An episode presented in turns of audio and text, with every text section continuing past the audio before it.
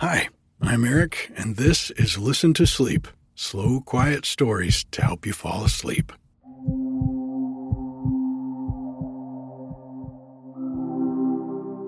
It's a beautiful weekend up here at the cabin. We had a rainy week, and all the seasonal creeks are flowing with lots of water. The sun is shining, and the spring has started running again in earnest. So that's got me feeling relaxed and pretty darn good. I did a little bit more work on the website this week, and I added a few features to it to help it become a little bit more of a community hub. You can now leave comments on all the episodes and on the blog posts there. I'm putting up posts about things I'm thinking about, about the podcast, and about life around the cabin. Also, on any page on the website, you can click on the blue microphone and leave a two minute voicemail message for me. I would love it if you'd go there Tell me your first name and tell a short story about something you do that helps you fall asleep at night. I'd love to start sharing those with everyone in the introductions to the podcasts. And that's all at www.listentosleep.com. I'd like to give a big thank you to Maria for joining the Patreon this week. Thank you so much. I really appreciate it. The Patreon is a place where you can go to get the podcast a day earlier without any introductions or ads. And when you do that, you're also helping me live my dream of being a storyteller in my retirement. It's just $1 a month, and there's some other perks there to help you sleep too. Tonight's story is a children's story by Charles Dickens. First, let's take a deep breath. And let it out.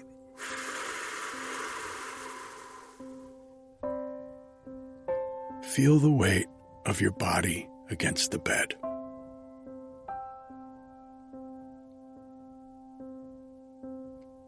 Take another deep breath. And out.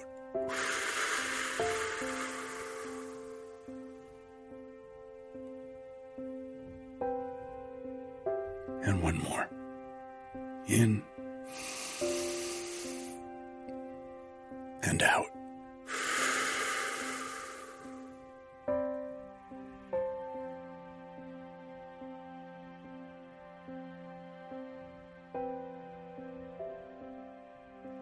David Copperfield. Little David Copperfield lived with his mother in a pretty house in the village of Blunderstone in Suffolk. His father died before David could remember anything, and he had neither brothers nor sisters.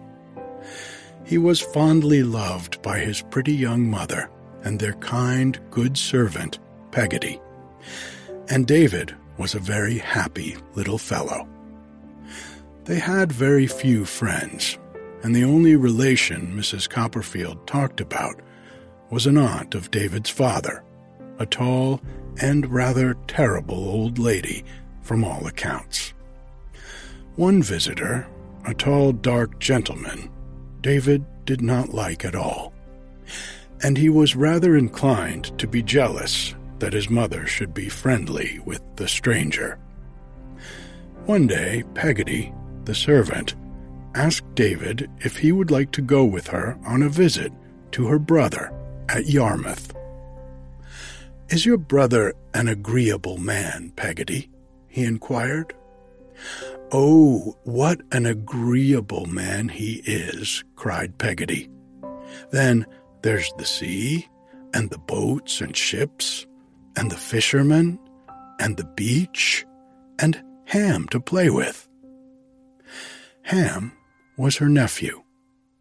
David was quite anxious to go when he heard of all of these delights. But his mother, what would she do all alone? Peggotty told him his mother was going to pay a visit to some friends, and would be sure to let him go. So all was arranged, and they were to start the next day in the carrier's cart. When they arrived in Yarmouth, they found Ham waiting to meet them. He was a great strong fellow, six feet high, and took David on his back and the box under his arm to carry both to the house.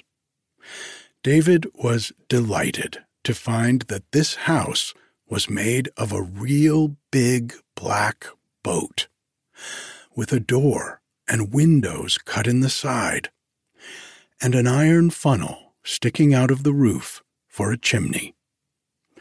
Inside, it was very cozy and clean, and David had a tiny bedroom in the stern. He was very much pleased to find a dear little girl about his own age to play with, and soon discovered that she and Ham were orphans, children of Peggotty's brother and sister, whose father had been drowned at sea. So kind Mr. Peggotty had taken them to live with him. David was very happy in this queer house, playing on the beach with Emily, as they called the little girl, and told her all about his happy home. And she told him how her father had been drowned at sea before she came to live with her uncle. David said he thought Mr. Peggotty must be a very good man. Good, said Emily. If ever I was to be a lady, I'd give him a sky blue coat with diamond buttons, nankeen trousers, a red velvet waistcoat, a cocked hat, a large gold watch, a silver pipe, and a box of money. David was quite sorry to leave these kind people and his dear little companion. But still, he was glad to think he should get back to his own dear mamma. When he reached home, however, he found a great change. His mother was married to the dark man David did not like, whose name was Mr. Murdstone, and he was a stern, hard man who had no love for little David and did not allow his mother to pet and indulge him as she had done before. Mr. Murdstone's sister came to live with them, and as she was even more difficult to please than her brother, and disliked boys, David's life was no longer a happy one. He had always had lessons with his mother, and as she was patient and gentle, he had enjoyed learning to read. But now he had a great many very hard lessons to do, and was so frightened and shy when Mr. and Miss Murdstone were in the room that he did not get on at all, and was continually in disgrace. His only pleasure was to go up into the little room at the top of the house where he had found a number of books that had belonged to his own father, and he would sit and read Robinson Crusoe and many tales of travels and adventures. But one day he got into sad trouble over his lessons, and Mr. Murdstone was very angry and took him away from his mother and beat him with a cane. David had never been beaten in his life before, and was so maddened by pain and rage that he bit Mr. Murdstone's hand. Now, indeed, he had done something to deserve the punishment, and Mr. Murdstone, in a fury, beat him savagely and left him sobbing and crying on the floor. David was kept locked up in his room for some days, seeing no one but Miss Murdstone, who brought him his food. At last, one night, he heard his name whispered at the keyhole, Is that you, Peggotty? he asked, groping his way to the door. Yes, my precious Davy. Be as soft as a mouse, or the cat will hear us. David understood she meant Miss Murdstone, whose room was quite near. How's Mamma, Peggotty dear? Is she very angry with me? he whispered.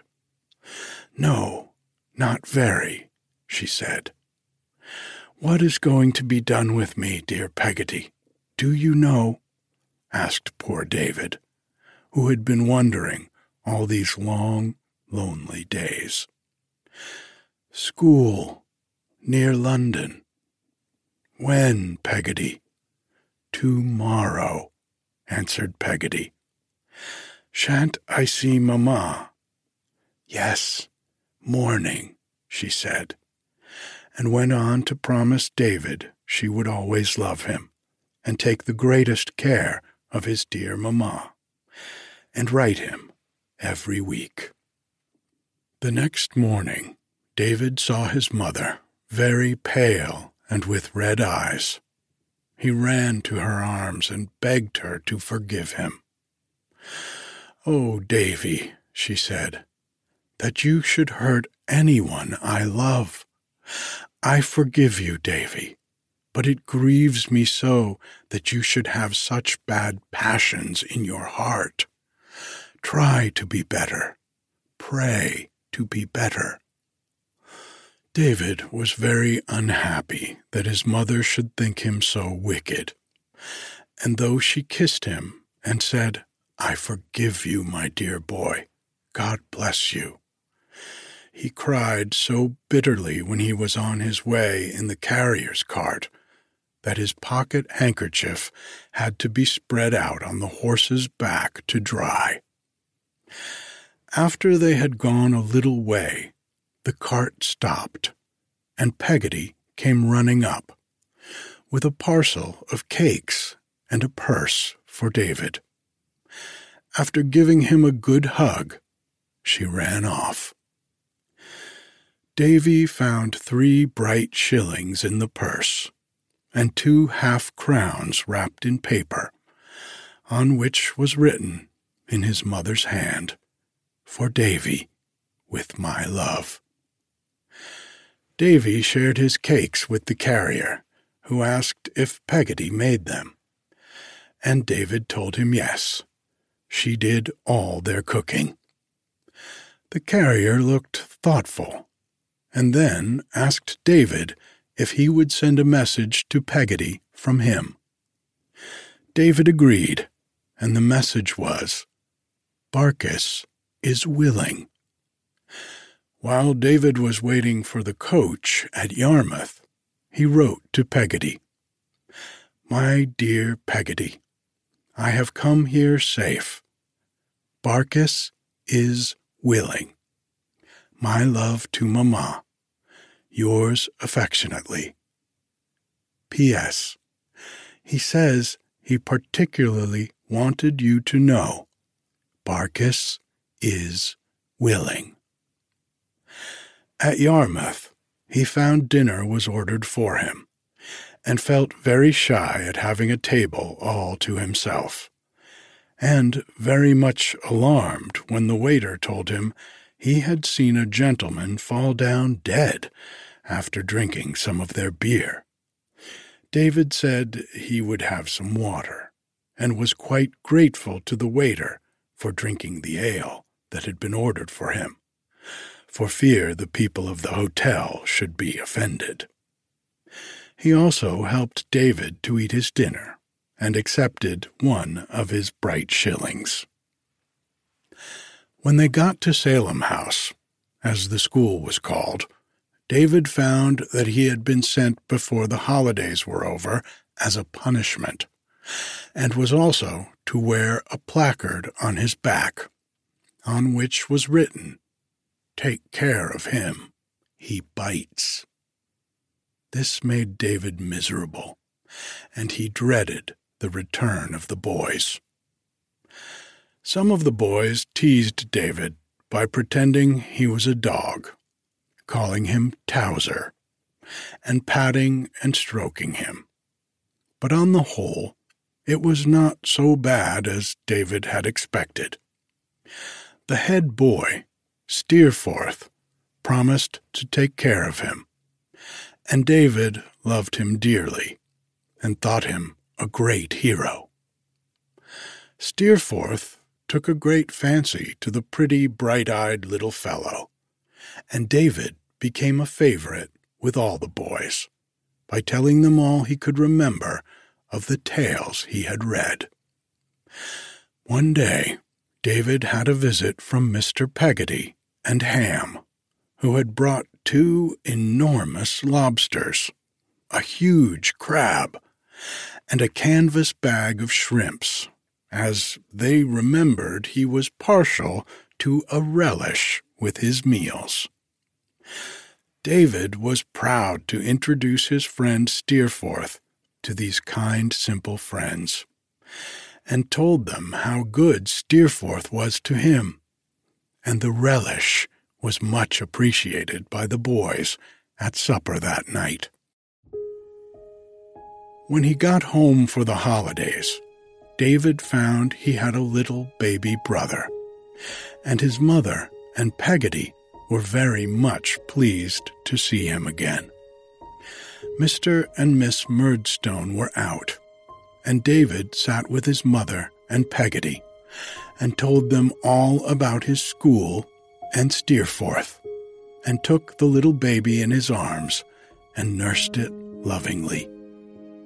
But when the Murdstones came back, they showed plainly they disliked him, and thought him in the way, and scolded him and would not allow him to touch the baby or even to sit with Peggotty in the kitchen. So he was not sorry when the time came for him to go back to school, except for leaving his dear mamma and the baby.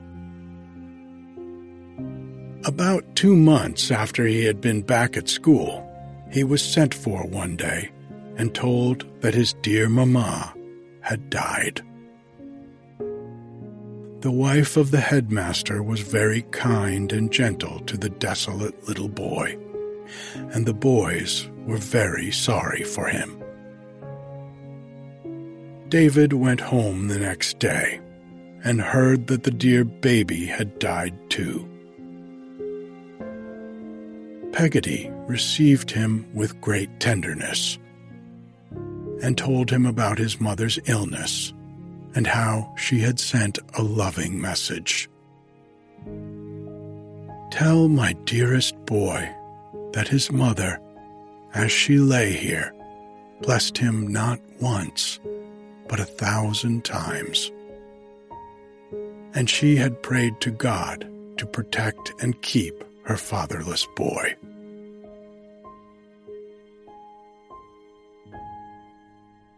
Mr. Murdstone did not take any notice of poor little David, nor had Miss Murdstone a word of kindness for the orphan.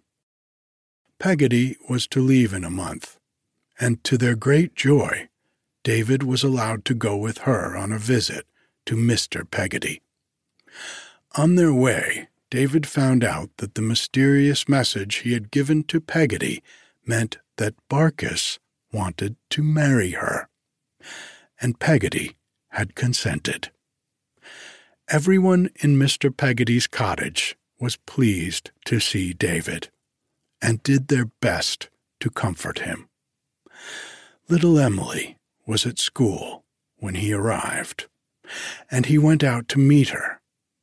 But when he saw her coming along, her blue eyes bluer, and her bright face prettier than ever, he pretended not to know her and was passing by when Emily laughed and ran away. So, of course, he was obliged to run and catch her and try to kiss her. But she would not let him, saying she was not a baby now. But she was kind to him all the same, and when they spoke about the loss of his dear mother, David saw that her eyes were full of tears. During this visit, Peggotty was married to Mr. Barkis and had a nice little house of her own.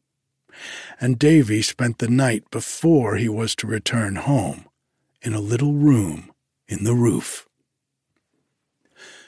Young or old, Davy dear, so long as I have this house over my head, said Peggotty, you shall find it as if I expected you here directly every minute. I shall keep it as I used to keep your old little room, my darling. And if you was to go to China, you might think of its being kept just the same all the time you were away. David felt how good and true a friend she was, and thanked her as well as he could, for they had brought him to the gate of his home, and Peggotty had him clasped in her arms. How utterly wretched and forlorn he felt. He found he was not to go back to school any more, and wandered about sad and solitary, neglected and uncared for. Peggotty's weekly visits were his only comfort. No one took any pains with him, and he had no friends near who could help him. At last, one day, after some weary months had passed, Mr. Murdstone told him he was to go to London and earn his own living there was a place for him at Murdstone and Grinby's, a firm in the wine trade. His lodging and clothes would be provided for him by his stepfather, and he would earn enough for his food and pocket money. The next day, David was sent up to London with the manager, dressed in a shabby little white hat with black crape around it for his mother a black jacket, and hard, stiff corduroy trousers. A little fellow of ten years old to fight his own battles in the world. His place, he found, was one of the lowest, with boys of no education and in quite an inferior station to himself. His duties were to wash bottles, stick on labels, and so on. David was utterly miserable at being degraded in this way, and shed bitter tears, as he feared he would forget all he had learned at school. His lodging, one bare little room, was in the house of some people named Micawber, shiftless, careless, good natured people who were always in debt and difficulties. David felt great pity for their misfortunes and did what he could to help poor Mrs. Micawber, to sell her books and other things she could spare, to buy food for herself, her husband, and their four children. If he had not been a very innocent minded, good little boy, he might easily have fallen into bad ways at this time. The troubles of the Micawbers increased more and more, until at last they were obliged to leave London. The last Sunday the Micawbers were in town, David dined with them. After he had seen them off the next morning by coach, he wrote to Peggotty to ask her if she knew where his aunt, Miss Betsy Trotwood, lived, and to borrow half a guinea, for he had resolved to run away from Murdstone and Grinby's and go to his aunt and tell her his story. Peggotty wrote, enclosing the half guinea, and saying she only knew Miss Trotwood lived near Dover, but whether in that place itself or at Folkestone, Sandgate, or Hythe, she could not tell. Hearing that all these places were close together, David made up his mind to start. As he had received his week's wages in advance, he waited till the following Saturday, thinking it would not be honest to go before. He went out to look for someone to carry his box to the coach office, and unfortunately employed a wicked young man who not only ran off with his box, but robbed him of his half guinea, leaving poor David in dire distress. In despair, he started off to walk to Dover, and was forced to sell his waistcoat to buy some bread. The first night he found his way to his old school at Blackheath, and slept on a haystack close by, feeling some comfort in the thought of the boys being near. He knew Steerforth had left, or he would have tried to see him. On he trudged the next day, and sold his jacket for one shilling and fourpence. He was afraid to buy anything but bread, or to spend any money on a bed or a shelter for the night. After six days, he arrived at Dover, ragged, dusty, and half dead with hunger and fatigue.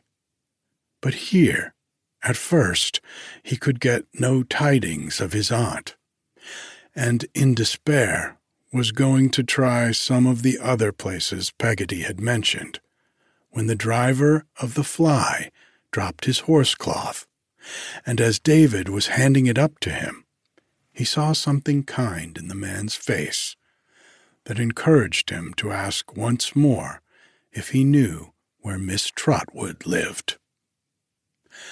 The man directed him towards some houses on the heights, and thither David toiled, a forlorn little creature, without a jacket or waistcoat, his white hat crushed out of shape, his shoes worn out, his shirt and trousers torn and stained, his pretty curly hair tangled, his face and hands sunburnt, and covered with dust.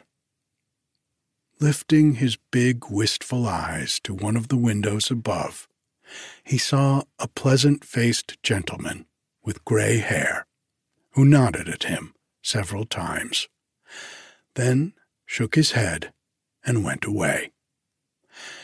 David was just turning away to think what he should do when a tall, erect, elderly lady, with a gardening apron on and a knife in her hand, came out of the house and began to dig up a root in the garden.